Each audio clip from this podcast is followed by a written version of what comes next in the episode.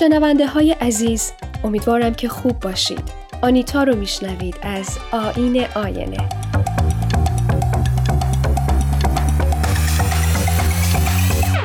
مدتی شده که کمتر سراغ کتاب های شناختی رفتم. اما لیست بلند بالایی از موضوعاتی که دوست دارم در این زمینه باتون به اشتراک بذارم در حال تهیه است و این موضوع جذاب رو از نظر دور نمی کنم. تو قسمت سیزدهم آین آینه کتاب رویاهای فلسفی یک روانکاو از ایمان صحاف رو معرفی کرده بودم. در قسمت سی و یکم به یکی دیگه از آثار او می‌پردازیم که احتمالا عنوانش برای خیلی از ماها کنجکاوی برانگیز و در عین حال اسرارآمیزه. کتاب تحلیل خواب در روان درمانی اگزیستانسیال از نظریه تا کار بست. همونطور که از اسمش برمیاد این یک کتاب روانشناختی با رگه های از فلسفه است که تحلیل خواب رو نه فقط روانکاوانه بلکه با فلسفه وجودی نگاه می‌کنه و به دنبال استراب های وجودی یعنی ترس از مرگ، معنا، پوچی، آزادی، انتخاب و تنهایی به قلمرو خواب ها میره و کمک می‌کنه تا کمی از جادوی رویا رو بشناسیم و به آگاهی تبدیلشون کنیم.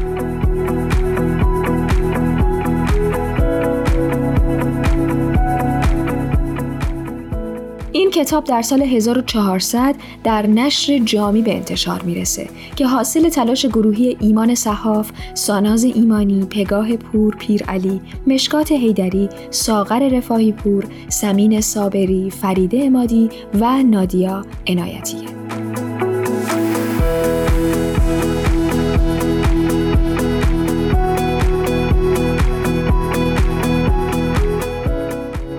یالوم به نقل از داستایفسکی میگه ما انسانها سه نوع حرف توی ذهنمون داریم. اولین دسته اونایی هستن که ما فقط به دوستای صمیمی و نزدیکامون میگیم. دسته دوم حرفایی هستن که فقط و فقط به خودمون می‌زنیم و کسی رو توی اونها شریک نمی کنیم. و دسته سوم حرفایی هستن که حتی به خودمونم نمی‌زنیم و جرأت فکر کردن به اونها رو نداریم.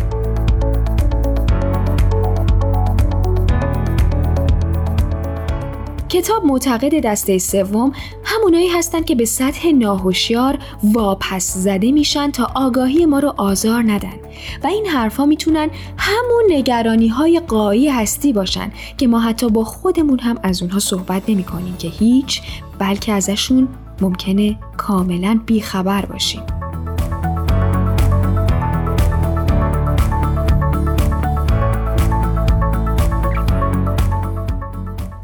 روان درمانی اگزیستانسیال می‌تونه توسط شناخت جنس خوابها شیرجه بزنه به عمق افکار واپس زده شده ای که رفتار و احساسات و افکار انسان رو تحت کنترل خودشون می‌گیرن و اغلب جنسشون از استرابه.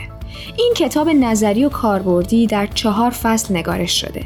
فصل اول به تاریخچه تحلیل خواب از زمان یونان و ایران باستان می‌پردازه تا استفاده کاربردی اون در روانکاوی کلاسیک.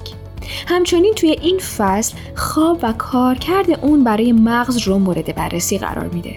فصل دوم مختص تحلیل خواب از دیدگاه ها و روانشناسان مختلفه. مثلا در روانشناسی از فروید و یونگ و نئوفرویدی ها میگه یا در فلسفه اگزیستانسیال سراغ نظریات نیچه، کیرکگارد، هایدگر و سارتر میره و در روان درمانی اگزیستانسیال اشاراتی پررنگ به رولومی و اروین یالوم می‌کنه که این مورد آخر در فصل سوم بست پیدا می‌کنه.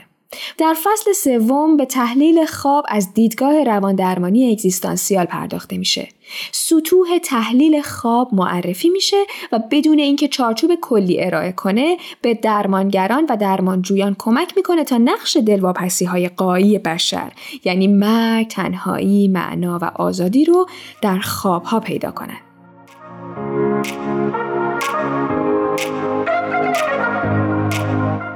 همچنین موضوعاتی مثل خوابهای تکرار شونده و کابوسها در این فصل بررسی میشه.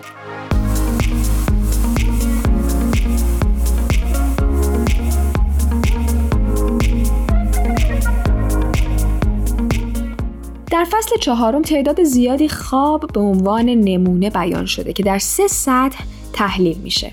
سطح اول به فهم احساسات و زمینه خواب اختصاص داره. اون چیزی که ما توی خواب می‌بینیم مثل افراد، مکانها، موجودات عجیب و غریب و حتی اعداد همشون نماد هستن.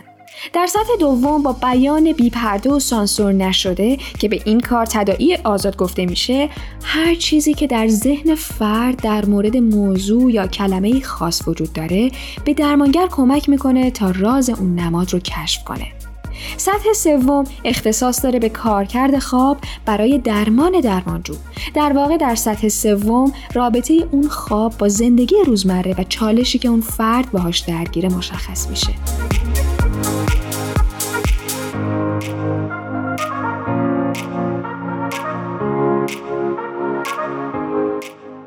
برای مثال برم سراغ یکی از خوابهایی که به عنوان نمونه توی کتاب آورده شده و تحلیل شده. درمانجو خانومی پنجاه سال است که از نظر جسمی درگیر بیماری های مختلفه که باعث شده اون ضعیف باشه. به علاوه چند سالی هست که به خارج از کشور مهاجرت کرده و از این بابت خیلی احساس رضایت نمی‌کنه و همیشه دلتنگ ایرانه. میگه توی محله قدیممون تو ایران بودم. در حال بازگشت از مدرسه که چند خیابون بالاتر از خونمون قرار داشت بودم. دمدمای غروب بود و هوا به سمت تاریک شدن می‌رفت و این موضوع باعث استراب من می‌شد. سعی می‌کردم تاکسی بگیرم اما تاکسی پیدا نمی‌شد. پیاده اومدم تا به خیابونی که خونمون اونجا بود رسیدم. ناگهان خیابون تغییر کرد. هرچه می‌رفتم نمی‌رسیدم. راه خونه رو پیدا نمی‌کردم. با اینکه می‌دونستم کجا هستم اما نمی‌تونستم به خونه برسم و هوا در حال تاریک شدن بود. خب سطح اول تحلیل چی به ما میده؟ اینکه درمانجو از مواجه شدن با تغییرات غیر قابل کنترل محیط اطرافش ممکن احساس یأس و اندوه کنه.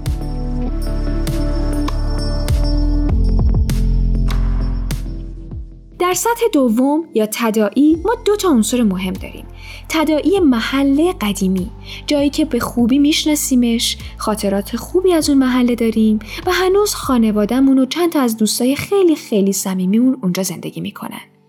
دومی تدائی دمدمای غروبه هوایی که خیلی دلگیره و به شدت به من احساس تنهایی میده و باعث میشه غمگین باشم. چیزی شبیه به تموم شدن توی اون نهفته است.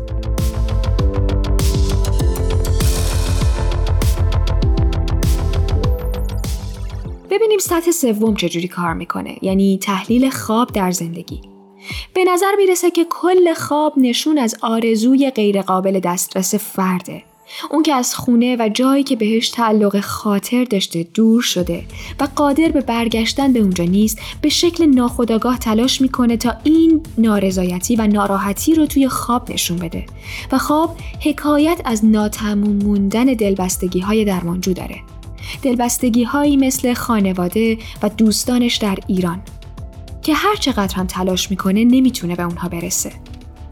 خورشید در حال غروب هم نشانی از سن درمانجوه. اون تقریبا میان ساله و از نظر جسمی درگیر بیماری های مختلفه و به شکل ناهوشیار نگرانه. نگرانه که خورشید عمرش غروب کنه و اون نتونه که قبل از مرگ به دلبستگی های قبلیش دست پیدا کنه.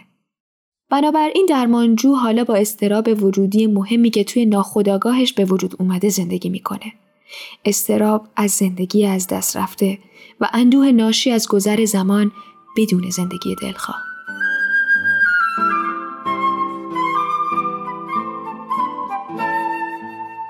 در آخر برنامه می‌بینم با چه هیجانی دارم راجع به این موضوع برای شما میگم.